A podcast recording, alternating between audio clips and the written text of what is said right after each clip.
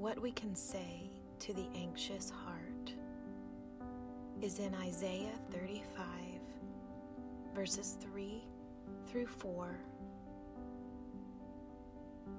Strengthen the weak hands and make firm the feeble knees.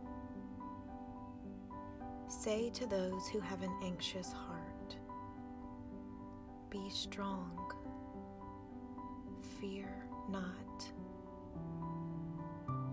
Behold, your God will come with vengeance, with the recompense of God. He will come and save you. This is what we can say to the anxious heart.